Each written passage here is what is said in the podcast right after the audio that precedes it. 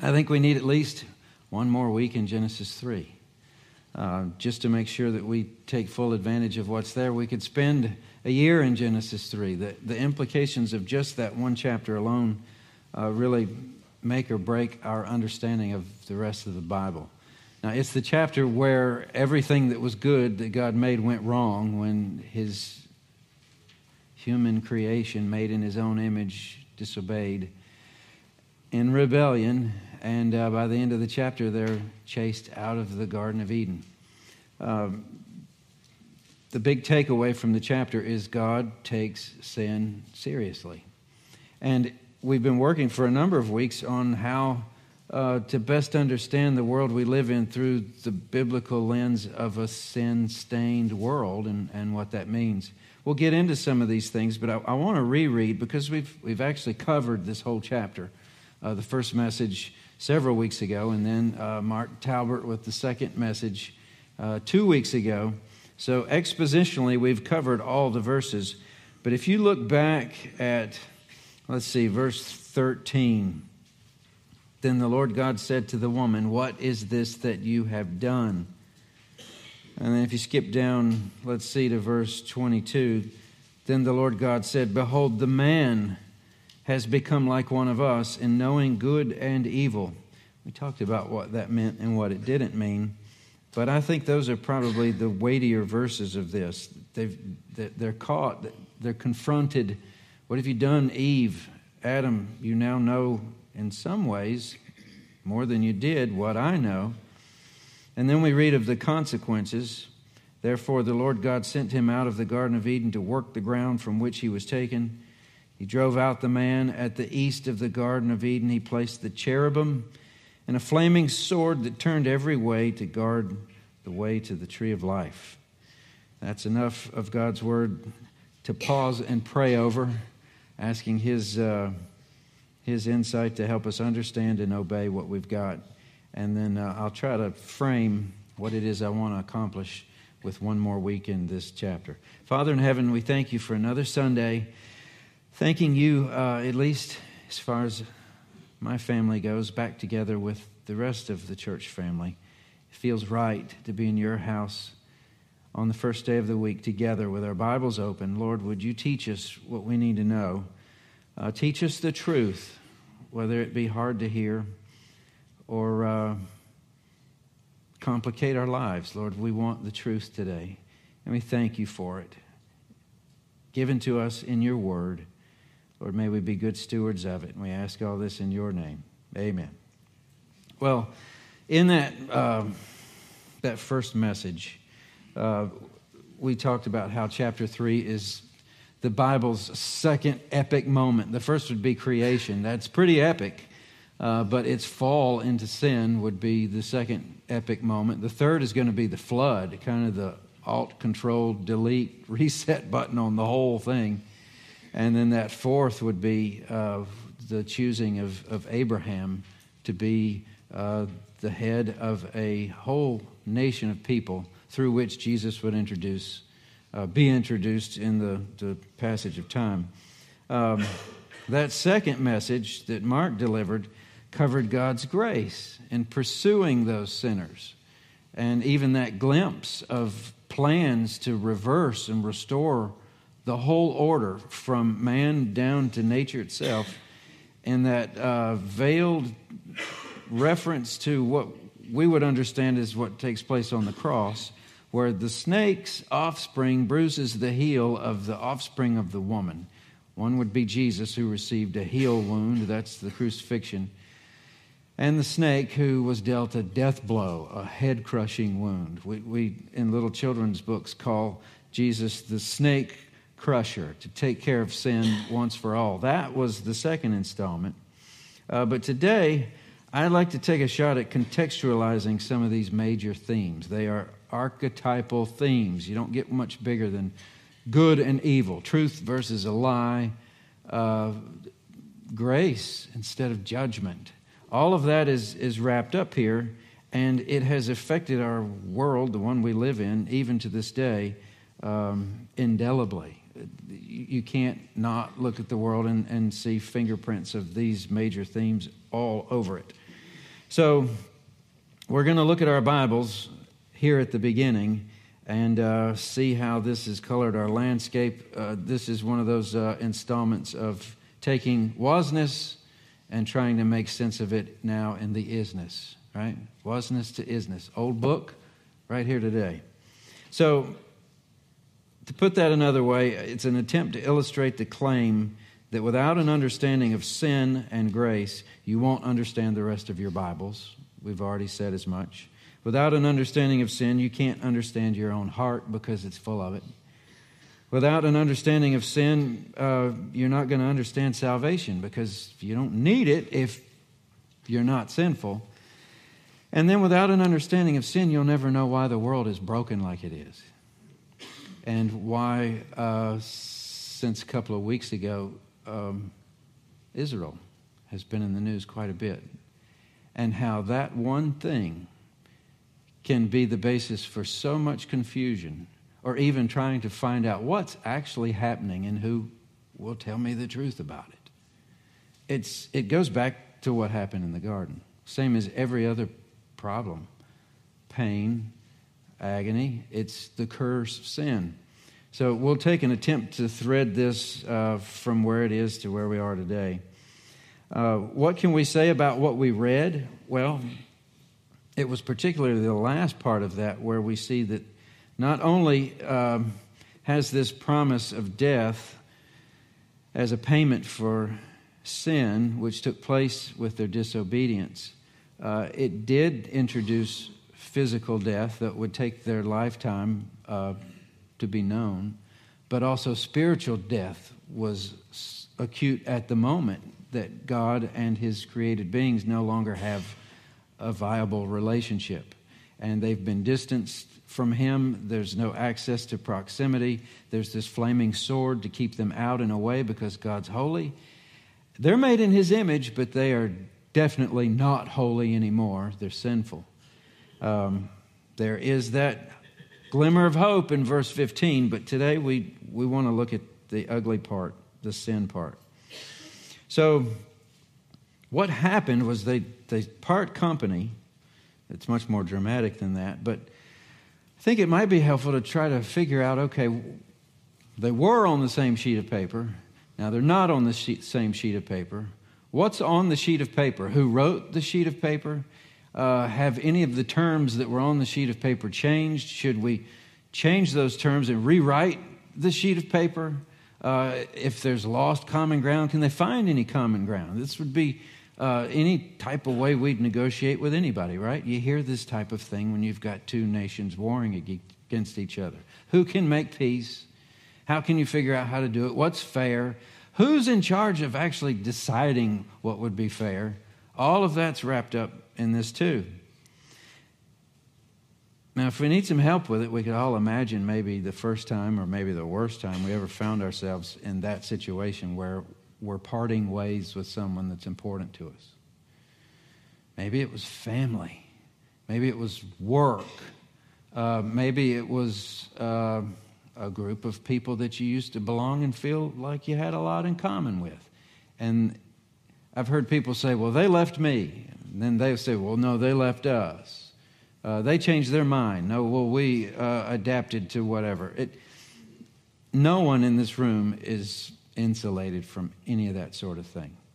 Uh, and, and in fact, the very mechanisms that were touted to be the thing to get the world communicated like it never been connected before have probably done more to fragment our relationships and pull us apart. This is just the world we live in. And then, okay, if we're trying to figure out, well, do we need to rewrite the paper? Do we need to reestablish common ground. If we don't understand truth, we don't have access to it. If we're just making it up as we go, uh, if lying is okay in certain situations, do we have much hope of ever getting on the right side of anything or together with anybody? These are all just ways to help us think through this type of thing. And then, uh, probably the most aggravating question of all who has got the cleanest shirt, such to be the one that doesn't need to travel the most distance to get back to where we can all agree? And who has to go the furthest because their shirts are the dirtiest? Well, this chapter has a lot to say about a lot of that stuff. And in this case, the sheet of paper, as it were, belongs solely to the man who created the whole planet and the universe that is all around it. He wrote it, he made it, he designed it, he rightfully wrote the terms of engagement. Uh, his values are ultimate value, his truth is ultimate truth. Started in a garden which we would call paradise, so we can't blame it on being a bad situation. You know, that's always one of these things. Put people in a bad situation, expect bad results. Put them in the right situation, you won't have any problems. Well, there shouldn't have been any problems in the Garden of Eden, but there were. Uh, those created in God's image enjoyed a relationship with Him in perfect ease, same as the relationship between themselves in perfect ease. They were naked and they weren't ashamed. It sounds pretty at ease to me. God walked with them in the cool of the evening. But now they've been banished. Flaming sword keeps them out. And we've already read, studied, analyzed, thought over how it happened. But I think you could boil it all down to the fact that Adam and Eve believed a lie rather than the truth. That's kind of the way we framed it several weeks ago. But what I thought might be interesting is to look, take a look at the way in which they believed the lie, how the lie was presented. Uh, we talked about that triangle where um, as it should be, God was at the top. And what he says is law. And at the bottom of that triangle, you've got Adam and Eve, and then you've got this alternate story with alternate facts, as it were. And Eve, in trying to decide what to do, flips the triangle where she's at the top, God and the devil are at the bottom, and she's trying to figure out which one of them is true. Now, we're looking back, reading Genesis, and we're saying, well, that can't work. But Every last one of us lives our lives like it can. Which one of us don't think that the best apparatus to discern the truth, figure out what's least best for myself, is right in here, if not in here? Uh, when you're older, think it through. When you're a kid, follow your heart, right? It'll tell you the truth. Is that the truth? Well, if we keep reading, we know that uh, Adam and Eve believed the lie, but what about the snake's offer? Eve's offer from Satan, the alternative story, what uh, the Bible tells us is a lie, uh, some have called to be the original noble lie. Have you ever heard that? A noble lie? Maybe in uh, certain political uh, circles you might hear such a thing.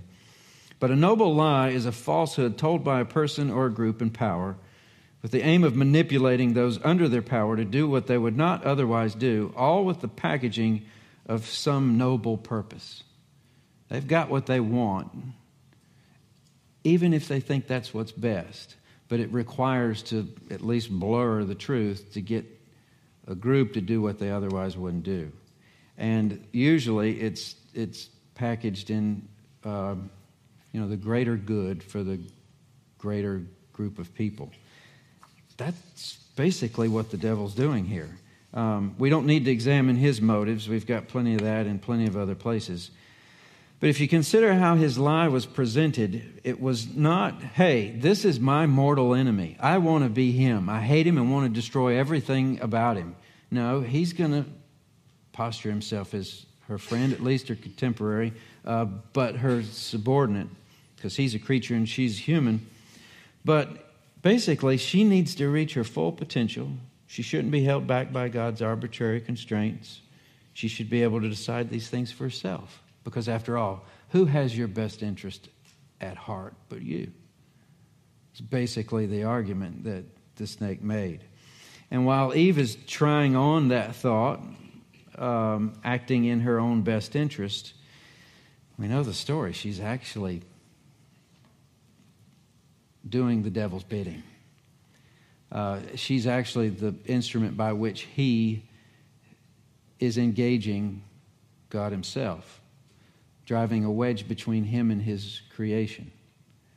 Eve doesn't know that, but that's what the devil's doing. Um, actually violating her own best interest in the process. That's the lie. Now, lies like that, the noble lie, I mean, good grief, they're all over the place. They're the basis of uh, crooked marketing, uh, political propaganda, news spin. Uh, we already talked about alternative facts. Um, miracle drugs, not really. Um, but they're all over the place. And a lot of people tell you, well, we, you got to at least give us the noble lie. We can't keep peace or make a dollar without it. Is, is that the truth? Or is that just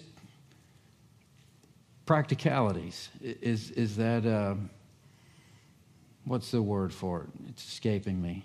Y'all don't want to wait for me to remember it. I'll move on. The noble lie, the problem, because if it's working well, everybody knows it, everybody's, nobody knows it, everybody's happy, plenty of profits, plenty of peace. Problem is, it's just a lie. But if you keep that secret, it's your work. Behind the scenes, though, and we see this played out clearly in this passage of Scripture, the noble lie, as any lie, separates and divides, fractures relationships, even whole societies, because there's more than one version of a common good. That's the problem. And, and, and it gets mixed up as to, well, whose version of the common good are we working with? Which one is the real one? Which one is the fake one? Um, before Satan's noble lie in the garden, there was one common good under God, but now Adam and Eve want to decide for themselves what is good. They've been told they'll be like God if they do. They know it involves direct disobedience, rebellion to his authority, but they do it anyway. Now, we'll leave that there. That, that's what happened. We've already studied it. But another thing I want you to notice we, we didn't have time to cover God's dealings with Adam and Eve are completely different than the snake's dealings with Adam and Eve. You know, Satan did what worked. Expediency, that's the word I was looking for a while ago. Uh, but God, He never lies to them. God tells the truth. There's no veneer, no packaging, no spin, no semantics. In fact, the truth sounds hard. It sounds like it might not even be safe. It certainly doesn't sound empowering it's uncomfortable at the least, involving hard things that make even us in here at church thousands of years later wonder why he even put that tree in the garden in the first place. Why couldn't you just have let them do whatever they wanted to do? Why do you have to be in charge such that they can't do certain things? Why can't we do everything? But then again, there's a flaw in that thinking. At least that's what we're exploring today. What does he know that we don't know? And because we don't know it, we'll ruin it where He won't. At least that's what the Bible is telling us. He's qualified, has the authority to make that one rule, even if we break it. And why did He make it knowing we would break it? And if He made us where we couldn't break it, would that just make us robots where none of this is any fun or glorifying to Him? Just like it wouldn't be fun to marry a robot or raise robotic children. Some might prefer that, trade their kids in on robots. I don't know. Life's rough, it's hard, but it's wonderful it's great. But we have a brokenness. It all goes back to this story of where sin came into the picture, which one day God will take care of for all time. So, the truth he tells his creation, uncomfortable that it is, um, he never lies to them even for their own good.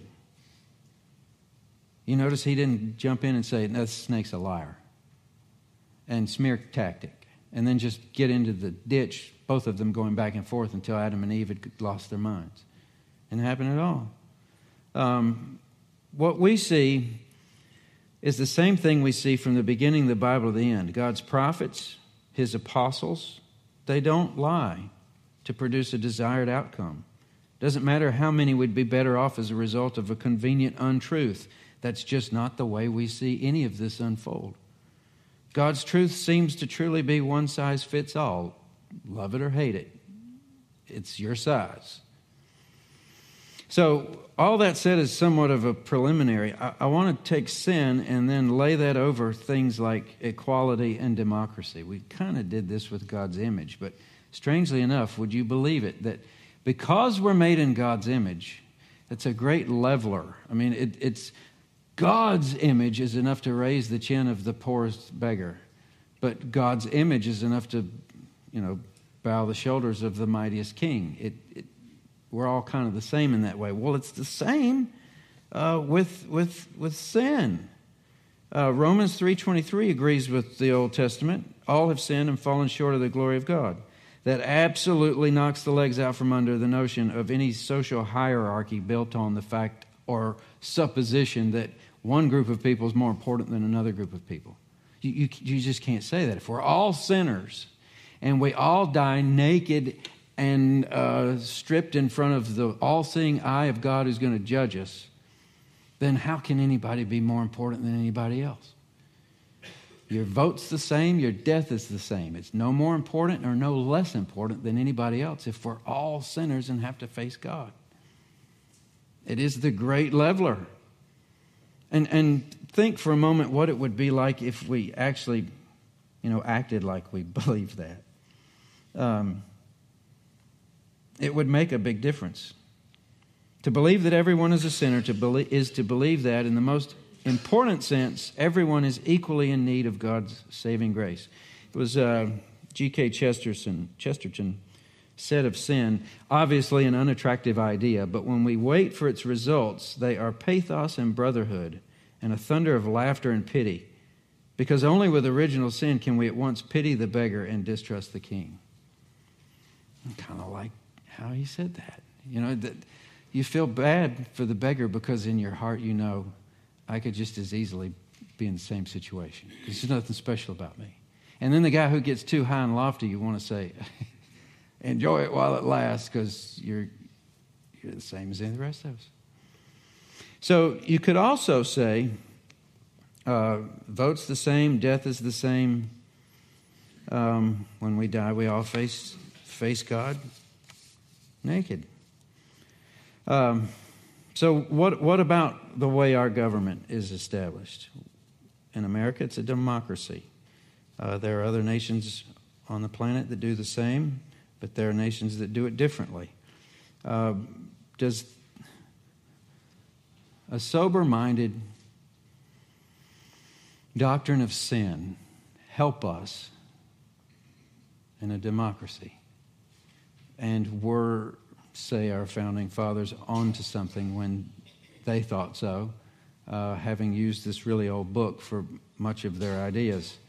If we believe in sin, as the Bible describes it, and that we are all profoundly broken and flawed creatures, we should be disposed to a more charitable view of the human condition, don't you think? With compassion for every single last soul made in the image of God. It's everybody. If that's what we really believe, we know that no one can dismiss another from a position of inherent superiority because no such pedestal exists. Uh, C.S. Lewis, many of you know his writings. He's, he's quite famous. Um, but he had said at one point that he was a Democrat. And for us, we live in a two party government. You're either Republican or, or, Democrat, right? But if someone across the pond says, I'm a Democrat, that means they're a proponent of democracy, um, which it, we say the same thing, but it, it, gets confusing just because of semantics. But um, he said that he was a Democrat, but not for the reasons most others are. Not because humanity was so wise and so good as Rousseau would have taught uh, and believed, but Lewis, but that everyone deserves a share in it just because we're so good and so wonderful. That's not why I am a Democrat. He said the real reason for democracy is just the opposite of that. I'm a Democrat because I believe that mankind is so fallen, no man can be trusted with unchecked power over his fellows. It's both. You're worth enough to be part of it, but we're all bad enough that no one of us should be trusted with the whole ball of wax. We'll abuse it. We always do, given enough time. I think he's right on. And then, this, this is great too. Lewis quoted Aristotle at one point who had said that some people were only fit to be slaves. Aristotle, in his thinking, well, some people are such bad shape, they're, they're really only good for being slaves for other people. And uh, Lewis, in argument to this, responded, I reject slavery because I reject the idea that no man is fit to be a master. There's your problem. Not that someone deserves or doesn't deserve to be a slave, but because nobody deserves to be a master over anybody else. And then John Stott argues that the democratic government reflects the paradox of our humanness, respects creation and dignity because it refuses to govern human beings without their consent, and insists instead on giving them a responsible share in the decision making process. But it also takes the fall seriously, that is, human depravity, because it refuses to concentrate power in the hands of one person or a few people and insists instead on dispersing it thus protecting human beings from their own pride and folly. The truth of this is that it, these aren't new ideas. We see this stuff based on these archetypal themes we find in the book of Genesis truth versus a lie. And who's qualified to tell the truth? Man's capacity for justice makes democracy possible. Man's inclination to injustice makes it necessary. I'm proud to be an American, but I'm not as excited as I once was to jump in the political arena. We're more polarized than we've ever been. It's madness. You almost get the idea that somebody wants it that way, that we're more profitable than mad at each other than we are happy. Um, I don't know that we've ever been in a situation where so much money was concentrated in a few big banks or so much power over the entertaining uh, economic force of those that control the big, big tech. Um, you know, they can just decide this group can't communicate with this group if they want to, and um, we've got an advantage where one group could take over another group. All of this sounds like conspiracy theory until you start really wondering if we have as much free speech as we used to have.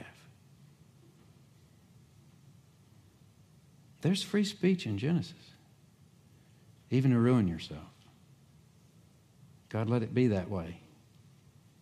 He doesn't twist our arm, He lets us choose morally free agents with a book to go by and the Holy Spirit to keep us straight. Jesus having paid for our redemption by his own blood. We need to remind ourselves of these things at times. All right, that's our democracy. But let me try to put a finer point on, uh, on this concept of sin, how it functions, and then maybe take a stab at uh, looking at something recent and seeing what it looks like. The word autonomy, and, and that's, uh, that's what I think is probably the best, most simplistic way to describe sin. Uh, you got to be careful with it though, because autonomy means a lot of things. It's context that makes it make sense. But the term itself comes from the Greek. It means self law, a law unto oneself. That's, that's autonomy. Uh, we wanted to come across the Atlantic for our own autonomy. Uh, we don't want to be ruled that way. We want to rule ourselves. That would be an example of autonomy. Uh, teaching my children how to tie their own shoe and then them being able to tie their own shoe in some ways is autonomy. They don't need me to tie their shoes anymore. It's good. But in the context of Genesis 3, uh, autonomy is cosmic treason if God indeed made the world and everything in it. It's His creation. Then to say, well, I don't need you, I'll do it myself, is to declare your independence from the God who made you. Um, the implications here are, are wide. I'll try to, to keep it simple. But in the garden, Adam and Eve chose to live by their own law, according to their own code, what they thought should be permissible, or unpermissible, impermissible, non permissible. I don't know the correct one. Rather than according to God's law. They chose to do this in God's world that He created and sustains. It's kind of like, uh,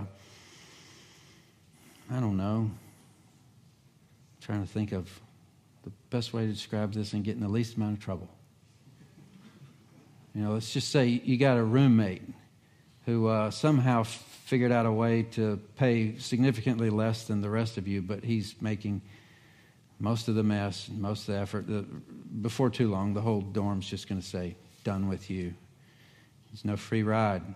Or kids who think they're big shots once they get to a certain age, when really, mom and dad support the whole system that they're having so much fun pushing back on.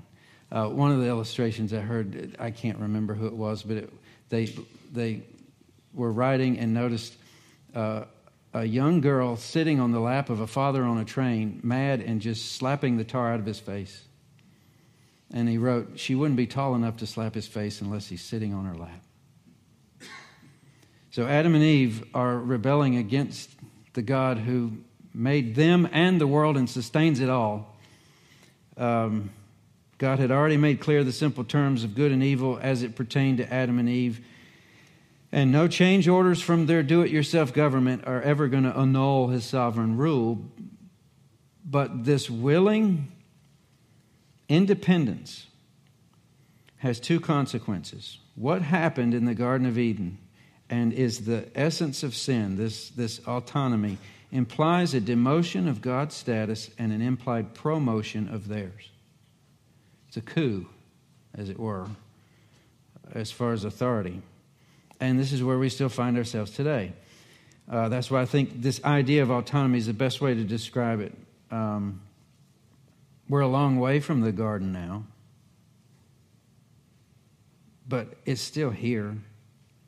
And think about this and see if it might it might fit with a way to assess because let's not kid ourselves. Most of the world doesn't believe in what we're talking about today. Uh, most of the internet would love to have little sound bites of several things I've already said. Um, but the world is still a very reasonable place, all things considered. And uh, art is beautiful, and people think uh, it, it, God's fingerprints and common grace is still abounds. So, how, how, do we get from the garden but still see that the noble lie uh, that we can choose for ourselves, and that's the best course of action, is, is still living and, and is still what most people think to be correct? Um, most people wouldn't know what we're talking about, but the same desire for moral autonomy is probably best seen in the thinking that unless, okay, you're talking about God and you've got a Bible, okay, we'll make a deal. If that God would somehow show himself to me uh, to satisfy my curiosity and answer my questions, sure thing, I'll give him a chance and I'll hear him out. That would probably be what most would consider quite charitable. I mean, we look for things like that. You, you mean you would consider the fact, well, come to church and listen, and it may take a while. We'll try to explain it all the best we can. Glad you're open minded. There's quite a bit of autonomous audacity built into just that notice or, or, or uh, uh, notion. Think about it. The creator of the universe, who created and sustains the, the place where we're talking and made the oxygen we're breathing. With that thinking, if this God exists, he must meet us on our terms recognize our right to judge whether or not he has sufficiently proven his existence before we will consider demonstrating any such faith. I think that's pretty fair an assessment of the way most people would look at it. He can be God as long as we can be autonomous. But basically, what we're saying is he'll need to bow down to us before we bow down to him. That's what happened in the garden. Um, I don't understand your tree of knowledge and good and evil, and you need to explain to me before I'm willing to obey. Parents, children, have a party. I mean, at what point is that an insult? And at what point is that, well, then let's talk? But it's in our nature. We push back on what we don't even understand. We're pushing back on at times. There's a lot of the story that God hasn't told us yet.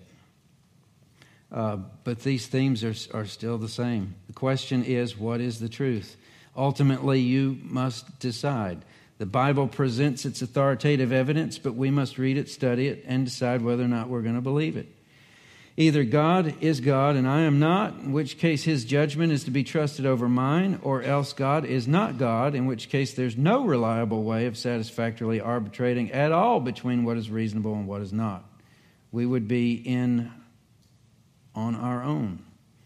Um, it's a lot to think about. It's heavy stuff. Um, I had written down here taking a page out of um, several resources. But this is what I think I would ask that skeptic to at least consider, and whether or not somewhere in between might be a good place to start. But try this on. If there really is a God such as the Bible reveals him to be, let's just say that it's possible that this is true. Now, you know I believe this is true, but we're thinking here, right?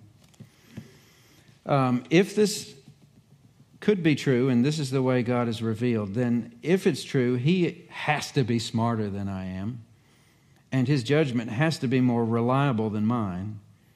And if He and I differ on a matter, and if He's really God and I'm really His creature, then it probably really is more than reasonable to assume that He's correct and I am mistaken. Yeah. If He's God and all that, right? Um, but again, what's the truth? Now, I mentioned to start with, you don't know sin, you don't know your Bible. You, you, you, don't know sin, you can't know your heart. If you don't understand sin, you can't understand salvation. And then I said, if uh, you can't understand sin, then you can't understand the world we lived in.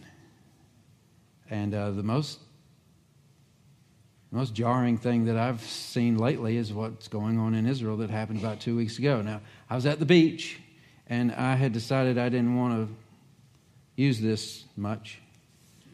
So I missed it the first two days or so. Well, it was Sunday, sitting in a church we visited a lot more down at the beach. And uh, before the pastoral prayer, the pastor mentioned it. I didn't know what he was talking about. I went home, tried to figure it out, then got frustrated trying to figure out what's really going on. And this is bad. This is one of the United States' allies. It's the powder keg of a region, and it has been for millennia. And anybody that likes peace knows that it, uh, there's allies that can get involved with this. This could escalate quickly. But as far as as as, as Israel goes, um, How does this idea of sin fit into this?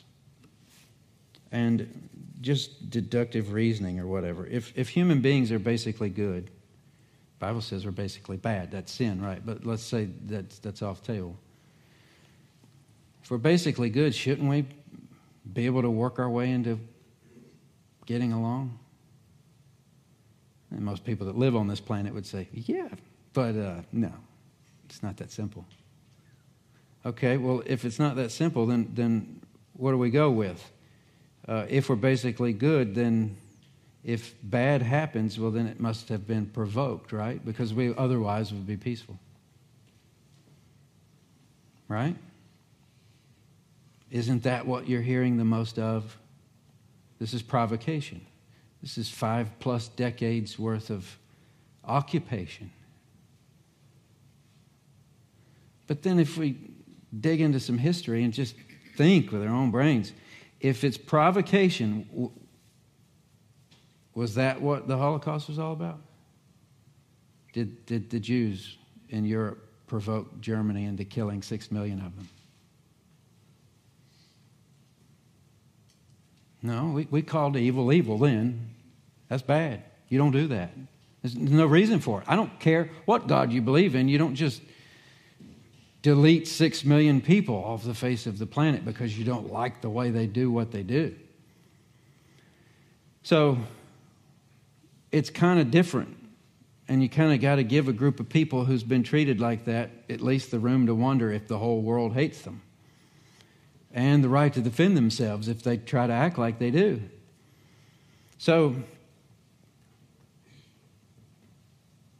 the point I wanted to get to is this that was a different war and that was a different time. We're right here now, and it's not Germany, it's Hamas. But where Germany at least seemed to want to hide its tracks, there were mass graves where they buried all these people, and they hoped the world never found out what they did because the whole world would call it evil. And then they wouldn't be able to do the rest of what they wanted to do. But this group, Hamas, seemingly videoed what they did for the very purpose of showing the worst of it to the people they could cause the most suffering It's not good grammar, but never seen anything like this. And it's been confirmed that it's the single day's worst loss of Jewish life since the Holocaust. And somewhere I need, in my way to figure out this world, a, a box to put that in. And the only thing that I've got that makes any sense at all is that the heart is deceitful above all things and desperately wicked. Who can know it? It'll lie to you and you'll be inclined to believe it. Because at some point we want to be autonomous. We want to decide what's good and what's bad. And with mission creep being the worst way to describe it, we will work ourselves by degrees into places where what we want justifies atrocities. And we still see it. And it's still going on. I don't really know what to think of much of this, and it's kind of hard to have enough data at least to think through, much less know what to say about it. But it surely goes without saying that anybody should certainly have every right to defend themselves against such things.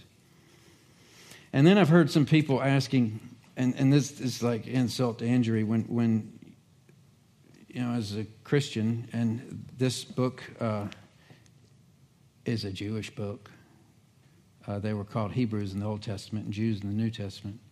And Jesus, the one we believe died on the cross to save us from our sins, is a Jew it really kind of follows that if uh, Christians read this book and think a lot about it, and this book seems to think a lot about the Jews, then uh, Christians would think a lot about the Jews, at least uh, in concept, even though we know the Jews rejected the uh, Messiah that God sent them. Um, but what is being said about people like us in response to what we think about Israel. And I've seen it in so many different places, I've just stopped looking. Where's your God now? And if he existed, why would he let stuff like that go on? Doesn't seem like he does you much good because longer time goes, the more he ignores you. Who wants to believe in a God that stands by? And I would love to answer that question face to face, eyeball to eyeball. And I'd first ask for a lot of time because it would take a lot of time, but I know what to tell them. And I'd start in Genesis. And if they'd give me enough time, I'd get to the best part of the story where God actually did stand by one afternoon when his own chosen people killed his only son. And because of their killing his only son, God has the very point where his love and, and their hate meet along with his love and his justice and judgment. But it falls on the shoulders of his son, and any who believe it by faith can be forgiven, redeemed, and given a brand new heart and new mind to think and to get back to the way he created in the garden total, complete redemption in time. God hasn't stood by and done nothing. He did the only thing that could do any good and at great cost to himself. No one knows more what any of that feels like than the one who hung on the cross, took it all on his shoulders, and died for the punishment of it all. And as such, he's the one who gets to be the judge at the end, having known what the worst of us feels like, tastes like, sounds like, looks like. It's a wonderful story. But you've got to decide whether or not it's true. I hope you will. I'm convinced it is. And don't think that there haven't been times in my life where I'm like, is this really true? You know, most philosophical people want to say that there's kind of like uh, two stages. There's the first, oh, this is the best stuff, this is mine, I want it, grab it with both hands. And then later, hmm. And then there's this second epiphany. It's mine now after trial and tribulation. Can you think of an illustration for that? Don't use your kids. Use your spouse. Some of those relationships blow up. Some of them make it through the worst of it. And is it better or worse after making it through the worst of it? Oh, you, won't blow it up with dynamite then. So, these are the things that I think might have been helpful. And as far as what we do in the meantime, while all this is going on, and what do we say? And if we had Jesus, Jesus, what do we do about what's going on in the Middle East? What do we do about what's going on in America? How are we ever going to get together as Americans and, and, and do something other than just scream and holler and yell at each other? I think he'd tell us what he told us a long time ago. And it's part of his uh, most famous sermon ever delivered, Sermon on the Mount. Started with the Beatitudes, it ended with this uh, great story about building your life on a rock rather than on the sand uh, truth versus a lie. Well, in the middle of it, he just says, listen, don't be anxious about this stuff. Don't worry about what you're going to eat, what you're going to drink, what you're going to wear. Your Father in heaven knows all of that. And He's going to take care of you. Here's what you should do, though, while you're worried be faithful in seeking the kingdom first and my righteousness. I'll take care of all the rest of it. I don't really want to hear that when bullets are flying, but I've heard it long enough that if they start flying, I got that in my back pocket. And I know for certain, if the rest of this book is true, that if one of those bullets catches me, or a sword, or whatever else, or explosion, or I don't know, he'll raise me up. Bulletproof, swordproof, nuclear bomb proof. There's more than just this body here. It's a spirit that was meant to be eternal. It will be eternal. And God loved us enough to make sure that it happens by just taking all the bad stuff himself and uh, ridding the world of it. Good thing about sin is that it's temporary. It was a late comer on the scene, it'll be an early leaver on the scene. God will get rid of it. Again, he didn't tell us the whole story. Not all our questions are answered, but there's enough here for this guy to believe it and to raise his children that way, and uh, hopefully to be useful to the kingdom and useful